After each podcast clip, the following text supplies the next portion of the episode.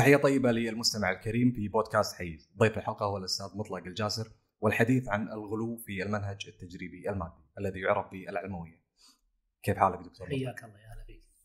دكتور مطلق يقول ستيفن هوكينج بأن الفلسفة ماتت وبات العلماء التجريبيون اليوم هم الذين يحملون شعلة المعرفة. إحنا راح نقف على هذه المقالة التي تعبر وبشكل صارخ عن هذه النزعة المغالية ولكن قبل هذا مهم أن نتطرق إلى ما تعني بنظرية نظرية المعرفة. نعم. التي عبر عنها ستيفن هوكينج بالفلسفة. نعم. بسم الله الرحمن الرحيم. الحمد لله رب العالمين والصلاة والسلام الأتمان الأكملان على المبعوث رحمة للعالمين نبينا محمد وعلى آله وصحبه أجمعين. أما بعد آه، في البداية أشكرك أخوي عبد الله على هالاستضافة وبارك لك انطلاق ال- ال- ال- البودكاست وأسأل الله عز وجل أن يستعملنا وإياك في طاعته الله يجزاك الأمر الثاني بالنسبة للموضوع طبعا لا شك إنه موضوع مهم جدا هذه النزعة العلموية آه، الساينتزم هي الآن المهيمنة على الأوساط الفكرية لا سيما عند الشباب. وهذه النزعة آه، هي نتيجة لتداعيات وأفكار ويعني آه، اعتمالات حدثت خلال القرون الماضية نتجت عنها هذه يعني النزعة العلموية السائدة في هذا الوقت. آه، طبعا هذا الحديث كله تحت مظلة ما يسمى بنظرية المعرفة. نظرية. المعرفة أو الإبستمولوجي هي فرع من فروع الفلسفة يعنى بدراسة مصادر المعرفة الإنسانية. وضبط نظرية المعرفة مهم جدا للحوار الإنساني. يعني أنا اكتشفت أن حوارك مع شخص دون الاتفاق على نظرية المعرفة وعلى أرضية مشتركة هو حوار ضائع وجهد ضائع. ويعني حوار عقيم كما يسمونه. ليش؟ لأن في بعض الناس يؤمن بمصادر معينة للمعرفة وانت تؤمن بمصادر أخرى للمعرفة فأنت وهو يعني تسيران في خطين متعارضين يعني. ما يلتقيان ما يلتقيان. صارت مشرقة وصرت مغربا. شتان بين مشرق ومغرب وهذه اكتشفتها في في بعض الحوارات مع بعض الشباب المتأثر بالفكر اللاديني والفكر الإلحادي. تجد يعني تقام له الأدلة الصريحة الواضحة البديهية ما يقتنع. آه، بسبب وجود خلل في نظرية المعرفة. أو اختلاف بيني وبينه في نظرية المعرفة، لذلك ضبط نظرية المعرفة ومعرفتها والاتفاق عليها بين المتحاورين قبل الحوار نقطة مهمة جدا. ممتاز طبعا نظرية المعرفة آه، تختلف باختلاف الأشخاص. إحدى كبرى ال- ال- النزعات أو الاتجاهات فيما يتعلق بنظرية المعرفة هو الاتجاه المادي. أو ما يسمى بالمنهج المادي أو المنهج التجريبي. هذا المنهج آه، ظهر. طبعا له أصول قديمة جدا أيام الفلاسفة الإغريق لكن ما كانوا من مشاهير الفلاسفة. يعني إن أرسطو وأفلاطون كانوا يردون على هذا المنهج اللي هو حصر المعرفة في الماديات والحسيات. إن لا يوجد إلا ما أراه أو أمسه أو أذوقه أو أسمعه. غير هذا ما ما ما أؤمن بوجوده. طبعا هذا ما كان هو فكر الفلاسفة الإغريق، كان لا كان عندهم ال- ال- الايمان بالمبادئ العقلية والفطرية وغيرها. لكن تجلى هذا المنهج واتضح في القرن الثامن عشر والقرن السابع عشر. في بداياته. ممتاز تجلى شلون؟ من خلال مجموعة من الفلاسفة بدءا من فرانسيس بيكون مرورا بجون لوك وكذلك بعد جون لوك ديفيد هيوم. هذول الثلاثة تحديدا وهم اللي وضعوا أسس المنهج التجريبي أو المنهج المادي. وطبعا على تفاوت فيما بينهم. آه، جون لوك مثلا آه، له عبارات تقول إن يولد الإنسان وعقله صفحة بيضاء. لا يوجد فيه أي شيء. وتغذيه التجارب. تجربة بعد تجربة يتغذى عقله. آه، لكن ما توصل جون لوك إلى ال- النتيجة الحتمية لهذا المنهج اللي هو عدم الإيمان بالله عز وجل. لأن الله عز. وجل إحنا ما نراه بأعيننا. وفق هذا المنهج المفروض ما تؤمن فيه يعني. لأنك ما قاعد. تشوفه ولا تسمعه. الغريب إنه هو كان مؤمن بوجود إله. ما جون لوك. آه، طبعا هو مؤسس المذهب الليبرالي. أي. لكن طبعا كان يؤمن بوجود إله.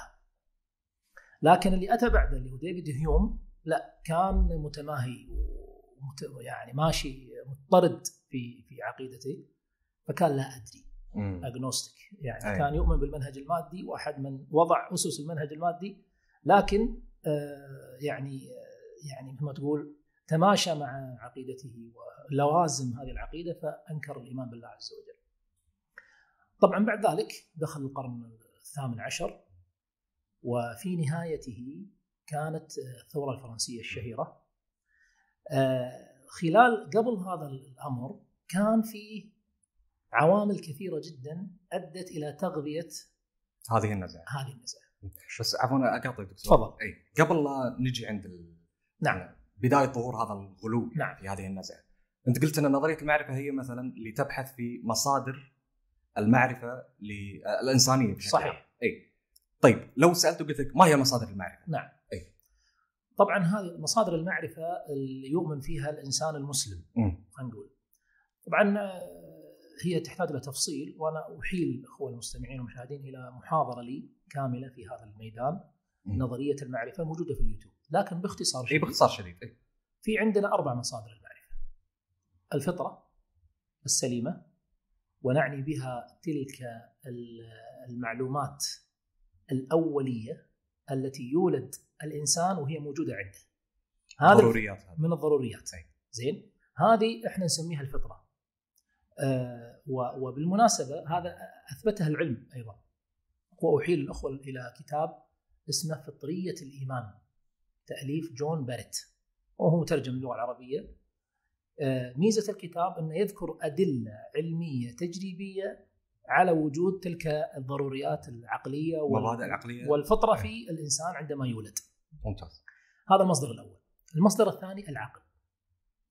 ولما نقول العقل العقل طبعا حصل فيه جدال كبير جدا في ماهية المعلومات العقلية. لكن باختصار شديد العقل نعني به تلك القواعد العقلية المتفق عليها بين البشر جميعا. عدم التناقض. عدم مبدأ عدم التناقض ثالث المرفوع. إلى آخره. اي ولا نعني به الأفكار التي تنشأ عن العقل ليس- كل ما ينشأ عن عقل الإنسان هو بالضرورة يكون صواب. وهنا الخلط اللي يحصل في آه، لما يقول إنسان هذا شيء يخالف عقلي وهو يقصد يخالف عقلي يعني تفكيري لكن إحنا نقول له تفكيرك مو بالضرورة يكون نتيجته يكون صحيح سليم. إي. إحنا لما نقول نظرية ال- المصدر الثاني من مصادر المعرفة عندنا في الشريعة هو العقل نقصد القواعد العقلية المتفق عليها. المصدر الثالث هو الحس والتجربة. يعني إحنا ما ننكر أن التجربة مصدر من مصادر المعرفة. إحنا ننكر حصر مصادر المعرفة في التجربة بس ما ننكر إنها فعلا من مصادر المعرفة. المصدر الرابع الخبر. الخبر الصادق إحنا نؤمن فيه كمصدر من مصادر المعرفة. هذا باختصار شديد ممتاز. ما يؤمن فيه المسلم فيما يتعلق بمصادر المعرفة. هذا قلت لي إن مصادر المعرفة بشكل عام. بالضبط. طيب هل للاسلام رأي في هذا. في هذه المصادر مثلا؟ لأن هو حصل تنازع بين الفلاسفة نعم أن حصروا المصادر أو المصدر نعم. في بعضهم قال في الجانب العقلي صحيح وآخر قال في الحس تجريبي. التجريبي صحيح. وآخر قال إنه مثلا اللي هو في الإلهام أو الحدس أو بالضبط. إلى شيء إيه. بالضبط فالمسلمون قالوا إن هناك مصدر رابع نعم صحيح؟ اللي هو الفطرة اللي هو الخبر أو الفطرة آه لا الخبر مو فقط ما انفرد فيه المسلمون الخبر آه، يعني الأصل في العقلاء أن يؤمنون فيه يعني. يعني الآن كل الناس مو معقولة أن كل البشر الآن بما يمتلكون من معارف جربوها بنفسهم أو أنهم شافوها أو أنهم عقلوها. مستحيل. لكن آه، كثير من مصادر المعرفة عندنا هي ناشئة عن الخبر يعني.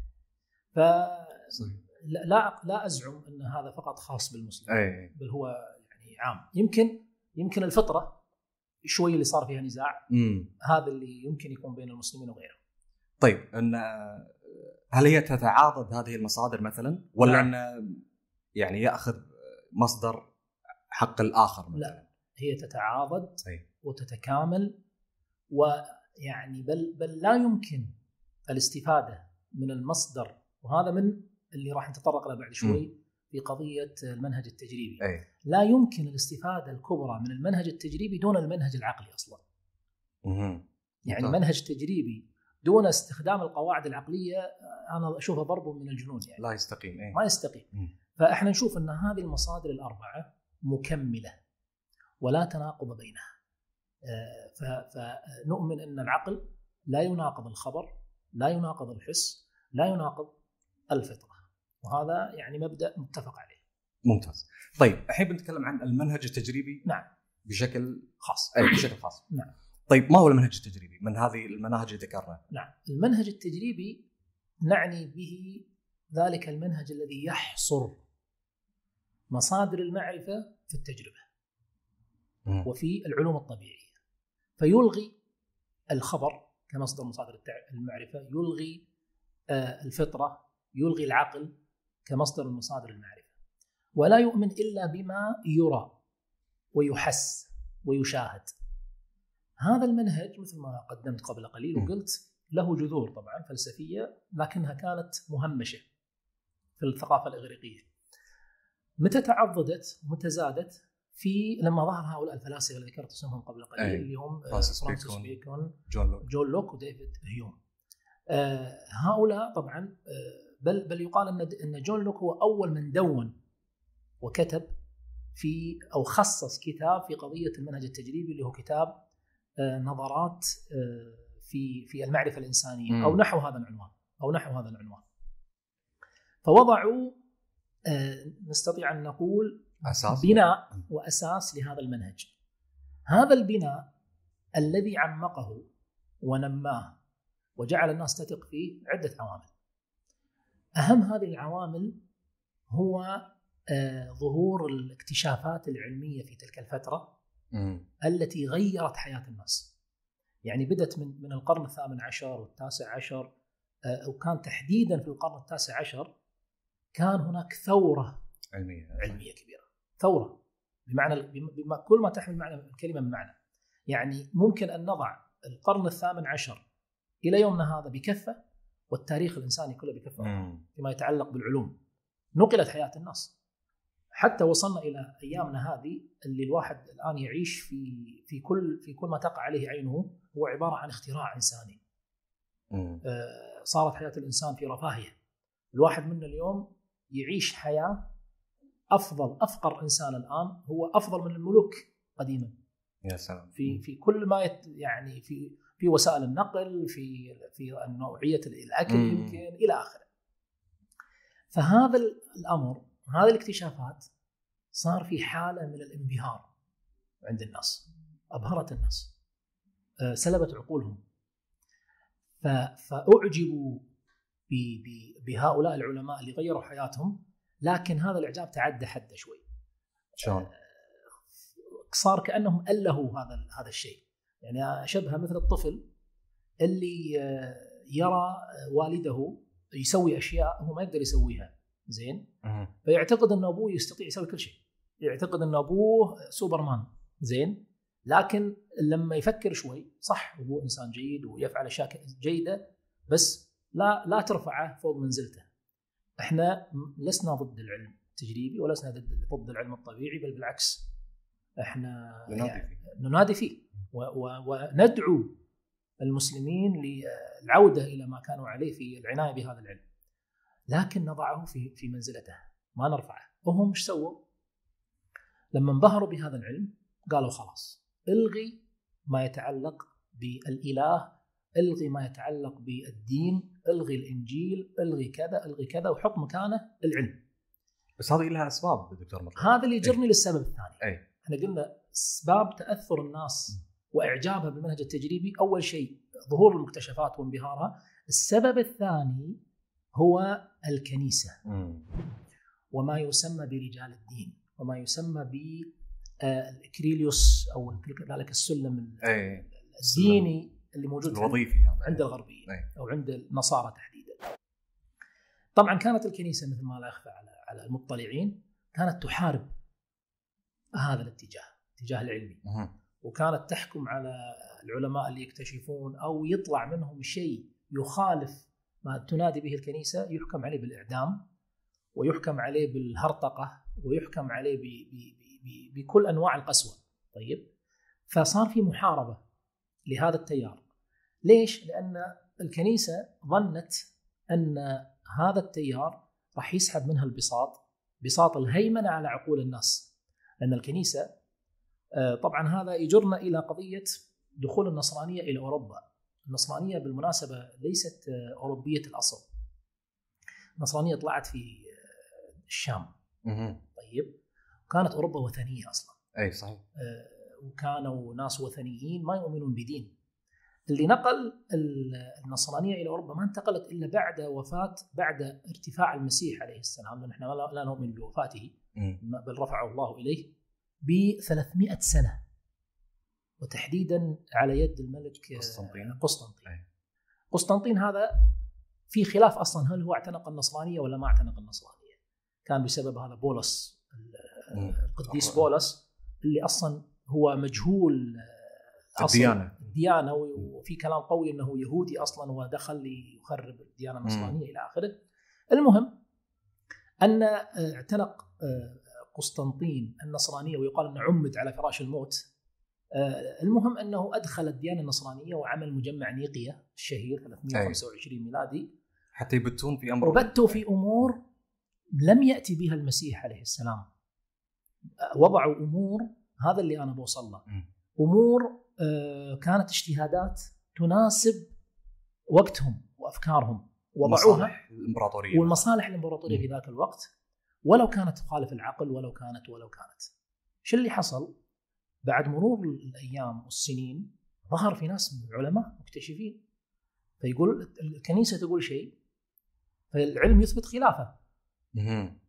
فلما يطلع آه، هذا العالم ويقول آه، كلام يخالف الكنيسة، الكنيسة تخاف من أن هذا العالم يجذب أنظار العامة له فيأخذونه وي- ويتهمونه بالهرطقة. وإلى آخره. خذ مثال كوبرنيكوس مثلا اللي اللي قال أن الكنيسة كانت تقول أن إحنا محور الكون محور الكون. وأن الأرض ثابتة وأن الشمس تدور عليها وإلى آخره، كوبرنيكوس قال هذا كله كلام فاضي مو صحيح. فاتهم بالهرطقة. ولين أتى ونجاه من الإعدام انه اعترف أن الكنيسة صح. عاد إلى قوله عاد إلى. قوله أنا المهرطق. فلان فلاني كوبرنيكوس أعود عن قولي كذا كذا. بعدين أتى جاليلي وبعدين أتى فلان وعلان وإلى آخره.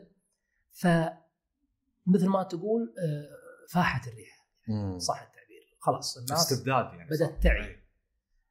أضف إلى ذلك وهذا ممكن نجعله سبب ثالث صار في تحالف بين السلطة المستبدة الملوك المستبدين ال- الظلمة مع الكنيسة. أصبحت الكنيسة تبرر آراء هؤلاء الملوك ويعني توزع عليهم صكوك الرحمة. وكان أيام الحروب الصليبية كان البابا يقول للملك إذا حملت الصليب ورحت إلى آه، الشام لفتح القدس أنت ما تأخذ صك مغفرات تغفر كل جرائمك وكل أمورك وتصير أنت سليم 100% وأمورك طيبة. فهذا الأمور هذه الأمور كلها مجتمعة خلقت حالة من الثورة. على- شجعت على؟ بالضبط. أي. بالضبط. الأخذ بال لين تجلت وانفجرت. طبعا آه، يضاف إلى ذلك عوامل أخرى مثل ظهور الفلاسفة اللي كانوا يسخرون من الكنيسة مثل آه، فولتير. مثل فولتير آه، جان جاك روسو. فولتير كان ملحد بس روسو ما كان ملحد كان ربوبي. أي. إل- إلى أن انفجرت القضية في النهاية في الثورة الفرنسية اللي صارت في 1789 هذه الثورة هي نقطة التحول الكبرى في حياة الناس في أوروبا. ظهر فيها أشياء كثيرة ألغيت الكنيسة أو مع حجمت. أدق مم. ألغيت سلطة وسطوة الكنيسة اللي كانت موجودة آه، أشعلت فتيل الثورات في كل أوروبا اللي حولهم آه، بغض النظر عن هذه الثورة دمويتها والناس اللي ماتوا يقال إن في أيام قليلة مات أكثر من 17 ألف إنسان في. في الباستيل وغير الباستيل اللي حصلت في هذه الثورة المهم إن بعد هذه الثورة دخلنا إحنا في القرن الثامن عشر التاسع عشر مرحلة جديدة نعم مرحلة جديدة خلاص أصبحت النزعة المادية العلموية في أقوى حالاتها وفي صلابتها الكبرى. والعلوم قاعد تزداد والاكتشافات قاعد تزداد. دخلنا في بريطانيا في ما يسمى بالعصر الفكتوري أي. العصر الفكتوري الملكة فيكتوريا كانت محبة للعلوم لأن زوجها كان محب جدا للعلوم وهو اللي حط متحف العلوم اللي بدأ متحف العلوم في في وسط القرن التاسع عشر التاسع عشر في لندن لا زال موجود إلى الآن يعني كشاهد على العصر الفكتوري اللي هو عصر الثورة الصناعية. طبعا هذا الأمر آه، غذى النزعة العلموية عند الناس بشكل غير طبيعي. النقطة اللي تغيرت أو أو تغولت زيادة قديما في القرن السابع عشر ما كانت هذه النزعة بالضرورة تؤدي إلى الالحاد. مو بالضرورة، أنت أي. تؤمن بالعلم بس أنت بنفس الوقت تؤمن بوجود إله. اللي تغير إن هذا القرن القرن التاسع عشر لا صار أنت تؤمن بالعلم معناته معها متلازمة إنك أيضا ملحد فانتشر الإلحاد يسمى هذا القرن قرن الإلحاد القرن التاسع عشر في أوروبا تحديدا أي هو حقيقه هو كفر بالكنيسة بالضبط صح؟ بالضبط أي. بالضبط لكن في النهاية هو إلحاد يعني آه، إحنا طبعا ما نقول ما نبرر لهم هذا الأمر لكن إيه، قطعاً. للأمانة يعني لكن لها له- مسبباتها يعني. لها مسبباتها المقنعة آه، تسلط الكنيسة و... واغلاق العقول اللي اللي كانت تمارس على الناس إلى آخره. آه، بعد ذلك شو اللي حصل؟ حصل إنه آه، بدأ آه، مثل ما تقول آه، ميدان آخر ينفتح. قضية إن لا حاجة للإله، مهم. ما في حاجة للإله. تطرف صار كانوا يقولون قبل الس- المطر منو اللي نزله؟ فيقولون الله. ثم اكتشفوا أن المطر الأسباب. هذا عبارة عن تبخر الكذا وأتى علماء وشرحوا للناس إن ترى هذا يا جماعة المطر هو عبارة عن بخار يطلع من من البحر كلها شرحوا لهم العملية قالوا اذا لا حاجة للإله. لذلك أعلن موت الإله. مم. نيتشه هذا. بكتاب نيتشه الشهير. نيتشه كان هو أبرز فلاسفه هذا القرن توفي سنة 1900 تحديدا وهو الذي كان يعني صرخ الصرخة المدوية اللي ختم فيها الموضوع قال الإله قد مات. ونحن اللي قتلنا ونحن اللي قتلنا يعني يقصد العلم. طبعا هذا كلام مردود عليه عقليا وفلسفيا. شلون؟ أنت الآن آه، لما تقول مثلا إن الله سبحانه وتعالى أنزل المطر هذا لا ينافي ان المطر له. أسباب مادية. صحيح. ماشي. يعني أنا لما أشغل ماكينة وأخلي الماكينة هذه تنتج لمدة عشر ساعات أنا اللي أنتجت وبنفس الوقت الماكينة أنتجت. فلما تقول أنا اللي أنتجت أنت الفاعل في تشغيل. هذه الماكينة. ولما تقول الماكينة أنتجت أيضا صح. لذلك هذه مغالطة من المغالطات أن الاكتفاء بالسبب الأدنى عن السبب الأعلى. مو بالضرورة يا أخي. يعني أنت قبل لو لما نشبهها كأنها كانت ماكينه مغطاة. ماكينه مغطاة والناس قاعد تشوف المنتج بس. فأقول لهم أنا ترى أنا اللي قاعد أنتج. ثم بعد ذلك فتحوا الغطاء عنها وخروا اسدلوا الستاره عنها. إيه. فشافوا الماكينه فقالوا أنت كذاب. الماكينه اللي قاعد تنتج. يقول لهم يا جماعة الخير صح. أنت ما كنت مكت... أنت الحين اكتشفت إن الماكينه قاعد تنتج. لكن ترى هذا ما يلغي ان أنا اللي صنعت الماكينة وأنا اللي أمرتها بالإنتاج وأنا وأنا وأنا. صحيح. وهم ما فهموا الجزئية هذه. لذلك كانوا يزعمون أن المؤمنين يؤمنون بما يسمى ب the God of gaps إله الفجوات. قالوا أنتم أصلا وضعتم الإله ليغطي الفجوات المعرفية اللي أنتم تجهلونها. أنتم ما تدرون من اللي نزل المطر. فقلتوا الله إحنا درينا إذا ما له داعي وجود إله. لذلك المحاورة الشهيرة بين نابليون ولابلاس إيه. الفلكي الشهير اللي كان في بلاط نابليون. سأل نابليون قال له أين التقدير الإلهي في ما ت... ما فيما في. تراه وفي الكون؟ فقال يا مولاي لم يعد هناك ضرورة للإله. خلاص. ما في يعني ضرورة. اكتشف الأسباب. عرفنا كل شيء. إيه. عرفنا شنو سبب كذا وعرفنا شنو سبب كذا. فلذلك صارت هذه النزعة في أوجها في هذا القرن القرن التاسع عشر. ممتاز. طيب آه مثل ما تفضلت قلت إن هم اكتشفوا الأسباب. نعم. معناته إن الادعاء مثلا أو الظن انه لا حاجة إلى صحيح. آه هذا. هذا اللي يزعمونه. هذا اللي يزعمونه. نعم. طيب هذا بحد ذاته إنه ممكن يكون حجة أيضا. إن لكل شيء سبب. نعم. هذا مبدأ ضروري عقلي. صحيح. طيب من أين أتت هذه الأسباب أصلا؟ أه تقصد إحنا نرد عليهم بهذا الكلام؟ مثلا. إيه. لا إحنا نقدر نرد عليهم برد أقوى من هذا. رد بسيط جدا. أنتم يا أصحاب المنهج العلموي أو أصحاب المنهج التجريبي اللي تحصرون المعرفة في الماديات. نسأل سؤال. حصر المعرفة في الماديات ادعاء. والادعاء لا يثبت إلا ببرهان. لأنك إذا أنت آمنت بهذا الادعاء أيوة. دون برهان فهذه مغالطة. منطقية تسمى مغالطة المصادرة على المطلوب. يعني آه، ما يصير أنت أنت تقول لي هي كذي لا مو هي كذي، تدعي والدعوه هي الدليل مثلا. ما في اي صحيح عطني برهان فانا اطالبهم بالبرهان تمام؟ لا يخلو برهانهم من أمرين.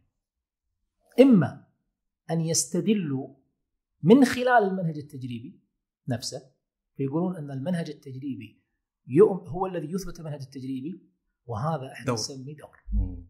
هذه مخالفة عقلية تسمى الدور لأن لا يجوز الاستدلال على الشيء بنفسه صحيح أو يستدلوا بدليل آخر خارج المنهج المنهج التجريبي فيقع في التناقض لانهم منهجهم يقول أنه لا يصح حصر المعرفة حصر المعرفة بالمنهج. التجريبي إيه.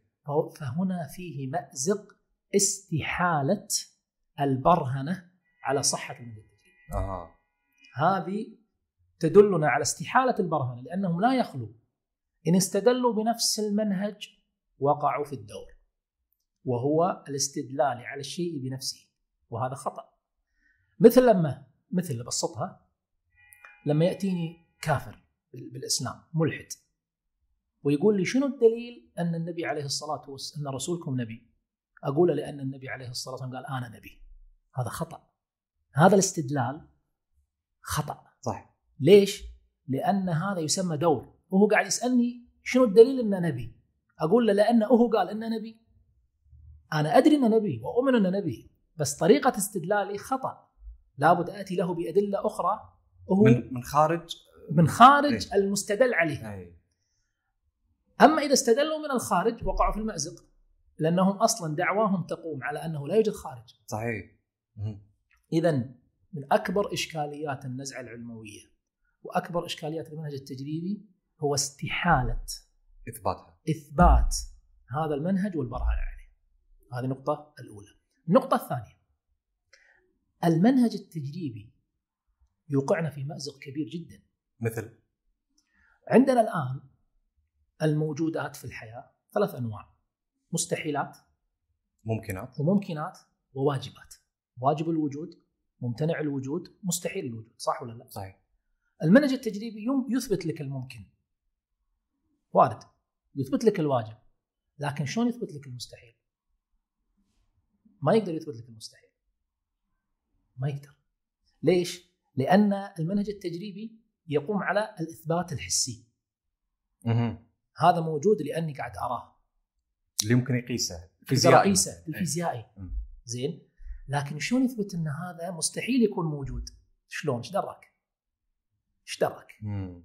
من خلال المنهج التجريبي ما تقدر وهذا يجرنا إلى مأزق خطير وهو إرباك المعرفة الإنسانية إحنا شو اللي يخلينا نأمن وقاعدين إحنا الحين في الدور الخامس شو اللي يخلينا نأمن ان إن ما نطيح لأن عندنا إيمان أن هذا مستحيل نطيح. مثلا لأن في كذا وكذا وكذا مثلا الأساس سليم أساس سليم إيه. مثلا إلى آخره. لما أقول لك خبر أن أنا الحين موجود وموجود بنفس الوقت في في مكان آخر أه، من خلال المنهج التجريبي ما تقدر تكذبني ما تقدر ليش؟ لأن هذا الكلام بطلانه يثبت بالمنهج العقلي اللي هو عدم التناقض واني وج- موجود وغير موجود في نفس الوقت. صحيح. بس ف- هو يمكن يقول بجرب. حلو. مم. لذلك يقول لك يلا روح جرب. في في في حال عدم استطاعتي على إثبات المستحيلات. يعني الم- المعرفة حتى تكون صلبة لازم تكون مبنية على إن هذا مستحيل وهذا واجب وهذا ممكن. المنهج التجريبي لا يحقق لي هذه المعادلة بشكل صحيح. يعني هو مجاله في الممكن. في الممكن أي. فقط. زين؟ وإحنا أصلا أعيد وأكرر لا ننكر المنهج التجريبي. إحنا نؤمن بأن المنهج التجريبي هو أحد مصادر المعرفة المحترمة والمعتبرة إلى آخره لكنها ليست الوحيدة. هذا الخلاف اللي بيننا وبينهم آه. هذا النزاع أنهم يقولون هي الوحيدة. إحنا نقول لا. وهذه الإشكالية الثالثة بيننا وبينهم أن حصر مصادر المعرفة في مصدر واحد فيه تحجير للمعرفة الإنسانية، ليش تحرم نفسك من آفاق واسعة من المعرفة من خلال حصرها فقط في ال- الأمور الحسية والأمور المادية.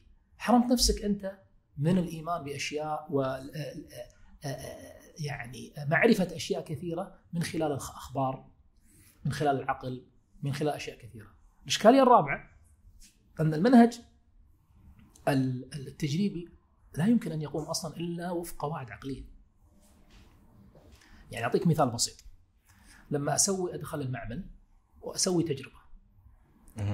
طبعا النطق الصحيح لها تجربة يقول لك التجربة من الجرب ولا كان من الشر التجربة هي هي لها فلما أقول مثلا أحط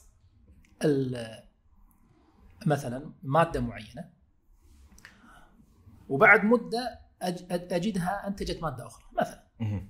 فأنا أسجل هذه أن النتيجة. النتيجة لما أضع مادة الفلانية تنتج لي الماده الفلانية. إنزين ما الذي يدريك أن وضعك لهذه المادة هي الذي أنتج المادة الثانية؟ إيش دراك؟ هذا المفروض. اللي يخدمني في هذا الجانب المنهج العقلي اللي هو مبدأ السببية صح لو ما عندي إيمان بمبدأ السببية شو اللي يثبت لك إيش دراك إن هذا هو اللي سوى هذا أو الهوية بعد. إيش دراك؟ أو مبدأ الهوية. إيش دراك؟ فهناك خلل. لكن اللي غطى وغبش على هذا هذه الاختلالات هو ذلك الانبهار بالعلم. ويقول لك أنا أؤمن بالعلم. وأؤمن يعني أن العلم اكتشف كل شيء وإلى آخره. ونحن نقول لا إحنا العلم أمر محترم. ويعني نؤمن أنه مصدر من مصادر المعرفة لكنه ليس كل المعرفة بل هو يحجر واسع يعني الأخلاق مثلا. ما يجب فعله وما لا يجب فعله. مم. شلون شلون نكتشفه من خلال المنهج التجريبي يقولوا لك مثلا الأخلاق نسبية عادة. ها. هني نقع في إشكالية. إشكالية كبيرة. آه هم بالمناسبة آه يعني الجزء منهم يقولون أخلاق نسبية. وجزء لا اكتشفوا إن هذا راح يشكل لهم مازق كبير. لأن معناته إنك لا لا تملك الاحتجاج على كثير من الأخلاقيات والأفعال اللي تقع من بعض الناس صحيح. زين وهذه إشكالية. حتى يخرجوا من هذا المازق حاولوا إبراز مب- منهج جديد اللي هو منهج أن العلم يمكن أن يدل على الأخلاق. يمكن من خلال العلم. ومن أبرزهم سام هاريس احد الأربعة فرسان الالحاد أي. الجديد. عنده كتاب آه، عن الأخلاق التي تثبت من خلال العلم. حتى بكلام يعني غريب عجيب شلون يعني؟ يعني إن ما يقول لك العلم ممكن يكتشف أن هذا يؤدي إلى الأخلاق لكن المأزق الآخر شنو الأخلاق أصلا؟ يعني ما هو الجيد؟ هو بنى على أساس أن الأخلاق هي أو الأمر الجيد هو الذي يحقق رفاهية الإنسان آه فقط. إذا شيء أنا سويت لك رفاهية اذا أنا أخلاقي زينة معك. الشيء الجيد هو الذي يحقق لك راحة رفاهية. طيب. نسأل إحنا سؤال. من نفس المنفعة يعني نفس بالضبط. نفس مثل المنهج النفعي. إيه. عند جيريمي بنثام وعند إيه. الجماعه ذولي. ف... ف... فأنا أقول إن هذا المنهج آه، بغض النظر عن كوننا إحنا مسلمين بشكل آه، علمي بحت فيه مآزق كثيرة وفيه إشكالات عقلية ومنهجية كثيرة. لذلك يعني أنا متفائل ان إن شاء الله من يتبنى هذا المنهج. إذا تأمل فيه شوي راح يكتشف الاختلالات فيه. طيب إحنا وقفنا على الأسباب هذه. نعم. اللي أدت إلى الأخذ بهذه النزعة في نعم. أوروبا. صحيح. لكن الإشكال هني إن النزعة هذه انتقلت عندنا. صحيح. أي. أي. يعني إحنا قلنا واضطهاد صحيح. للعلماء وهذا. طيب صحيح ش- شنو السبب اللي خلاها تنتشر عندنا أيضا؟ تنتشر في أماكن أخرى في العالم. صدقت. أي. والله شوف آه كل كلام اللي قبل لو تلاحظ إنه عبارة عن تحليل الحالة الأوروبية. أي. أقولها مع الأسف الشديد إن آه، ربعنا يعني أقصد العالم العربي بشكل عام هم عبارة عن copy paste copy paste. حتى الفلاسفة اللي منهم فلاسفة اللي منهم يعني زعيم ال- الوضعية المنطقية زكي نجيب. محمود وغيرهم يدورون في فلك ال- الفلاسفة الغربيين يعني يمكن له بعض الآراء يمكن يطلع بعض الطلعات بس كلها داخل هذا المنهج مع الأسف الشديد وهذا اللي أنا مستغرب منه آه العلمانية على سبيل المثال النزعة العلموية نبذ الدين وعزل الدين عن الحياة بشكل عام هو عبارة عن أشياء كانت تناسب الحاله الأوروبية وكانت لها مبرراتها الواضحة في أوروبا والمقنعة في نفس الوقت. أنا مستغرب كيف انتقلت هذه الحالة إلى أوساط المسلمين في حال إن إحنا ديننا ليس مثل الدين النصراني في قضية محاربة العلم وفي قضية اضطهاد العلماء وفي قضية نبذ العلوم العقلية والعلمية والتجريبية. ما كانت كذي. ابدا. على العكس. على العكس. بالضبط. يعني لما نرجع 200 300 سنة إلى من عهد النبوة عهد النبي عليه الصلاة والسلام إلى قبل 1000 سنة إلى قبل 200 200 أو 300 سنة. كان المتسيد المشهد في الكرة الأرضية فيما يتعلق بالعلوم التجريبية هم المسلمين. وهذا أمر لا ينكر أحد. اقرأ إن شئت كتاب شمس العرب تسطع على الغرب لزيكريد هونكا. كذلك أثر الإسلام على أوروبا في العصور الوسطى ل آه، مونتيجيم ريواط الف- المستشرق البريطاني الشهير. وغيرهم وهذا حقيقه لا ينكرها أحد ف آه، ثاروا على و- وظهرت العلمانية والعلموية لها أسبابها ولها مبرراتها. هذه الأسباب وهذه المبررات ليست موجودة عندنا. طيب شنو تفسيري أنا لهذا الحدث؟ أي. أنا أشوف تفسيري أنه عبارة عن انبهار بالأقوى بس. ممتاز لا أكثر ولا أقل. وهذه موجودة في البشر. لما كانت ال- الأندلس مملكة إسلامية آه، مزدهرة كان كان النصارى وكانوا القساوسة في في كنائس أوروبا يشتكون من تشبه شباب أوروبا بالعرب. في لباسهم وفي آه، وفي وفي كلامهم. يعني كان اللي يبي يتفلسف على ربعه في أوروبا قبل يتكلم عربي. مثل الحين اللي يتفلسف يتكلم عربي يتكلم إنجليزي نعم. ويقط مصطلحات إنجليزية قبل اللي يتفلسف اللي يبي يتفلسف على ربعه يقول- يقط كلمتين عربي. زين ليش؟ لأن كانت السطوه العلمية والهيمنة المعرفيه إيه. كانت عند العرب أي أنا راقي. وأنا ترى مطلع وأنا ترى دارس دارس عند العرب يعني وأنا كذا فهذا أمر أنا أشوفه إلى حد ما مفهوم طبيعي. أن لما يكون هناك قوة مهيمنة تصحبها ايديولوجيه معينة، ثقافة معينة، هذه الثقافة راح آه، تهيمن على كثير من الناس مع الأسف. لذلك إحنا نعول الآن على الوعي. هو فعلا بس ما قاطع نعم. آه، مصطفى حجازي أحد الكتاب نعم. والباحثين في علم النفس الاجتماعي فعلا هو ذكر هذه النقطة قال إن آه، في شيء أو آلية معينة اللي تسمى التماهي بالقوي أو التماهي أيوة. بال إيه، أو التماهي بالمستبد حتى صحيح أحيانا صحيح آه، ه- هذه ممكن أن نقدر نفسرها أن لماذا العرب اليوم أو. المسلمين أو أي من الشعوب الأخرى نعم. هي تماهت مع ال- الحضارة الأوروبية صحيح اي فطالما أن هذه الحالة مفهومة نعم كيف ممكن نغير هذه المسألة؟ أيوه أي. أنا آه، أقول أن هذه نستطيع أن نغيرها من خلال أمرين اثنين. الأمر الأول الوعي. الوعي ثم الوعي ثم الوعي. واستخدمت عبارة وعي ولم أستخدم عبارة معرفة أو علم لأن أنا أشوف أن كلمة وعي أعم. أعم. الوعي ليس فقط أن تعرف الحق بل الوعي أن تعرف الباطل كذلك وأن تدرس التاريخ وأن تعرف الحياة تطلع على الآخرين أن تعي بأساليب الآخرين في في التأثير عليك. مو فقط إنك تعرف معلومات. لا يكون هناك عندك وعي. الوعي أن تعرف آه، يعني دينك أول شيء وتعرف الحق. لأن إحنا مع الأسف نعاني من بعض الشباب آه، تمرر عليهم شبهات على الدين وهذه الشبهات كذب أصلا. لكن مع ذلك يصدقها يصدقها. ليش؟ لأنه ما في عنده معرفة بدينة. ما عنده آلة نقدية. ما عنده آلة نقدية مع الأسف. الأمر الثاني الوعي بالآخر. أن هم حصل عندهم هذا الأمر لأسباب لإشكالات مو موجودة عندنا هذه الأسباب. الوعي ثم الوعي ثم الوعي. الأمر الثاني الاستعلاء الإيماني. كيف يعني؟ إيش يعني الاستعلاء الإيماني؟ الاستعلاء الإيماني هو ألا يكون المسلم دائما في حالة دفاع عن النفس. متلقي ضربات. راد على شبهات. لا. كفى. كفاية. كفى تلقي ضربات. كفى آه، دفاع عن عن النفس. مهما كنت قويا إذا ارتضيت لنفسك أن تكون مدافعا فأنت في حالة ضعف. شئت أم أبيت. لو كان الحق معك 100% لكن الناس يرونك إن أنت قاعد تدافع إن أنت متهم دائما. أجب على الاتهام.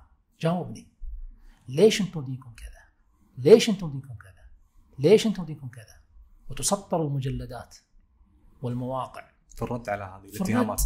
شبهة والرد. شبهة والرد. هذا أمر. ما أقول إنه غلط لكن الاكتفاء به هو الغلط. إذا شو المطلوب؟ أنت اللي اهجم عليهم انتقد العلمانية. أظهر عوار النزعة العلموية. أظهر عوار النزعة الليبرالية.